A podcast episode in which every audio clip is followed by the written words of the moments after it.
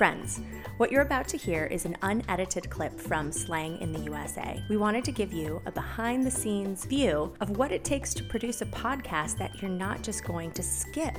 Because most of what we record, we skip.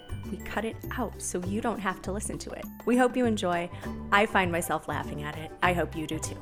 The internet, yes, it's been around for much longer than Google, but the word spam to mean internet or email junk mail was official in 1990. that was is full- crazy to me because Yeah. It was a full three years. computers before- weren't even in the home really at that No. point. Maybe it was popularized because of working people who were using the internet at work. hmm hmm But we didn't even get a computer until 1993. So, hmm. and we had dial up internet. ting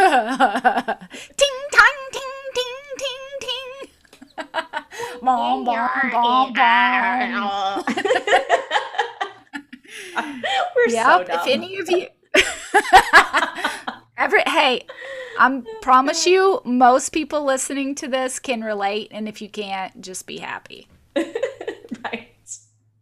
Be happy that you can go to Verizon and buy a hotspot in 30 I was just minutes. thinking that because y'all, we couldn't even do this podcast earlier because Monica's internet was so bad.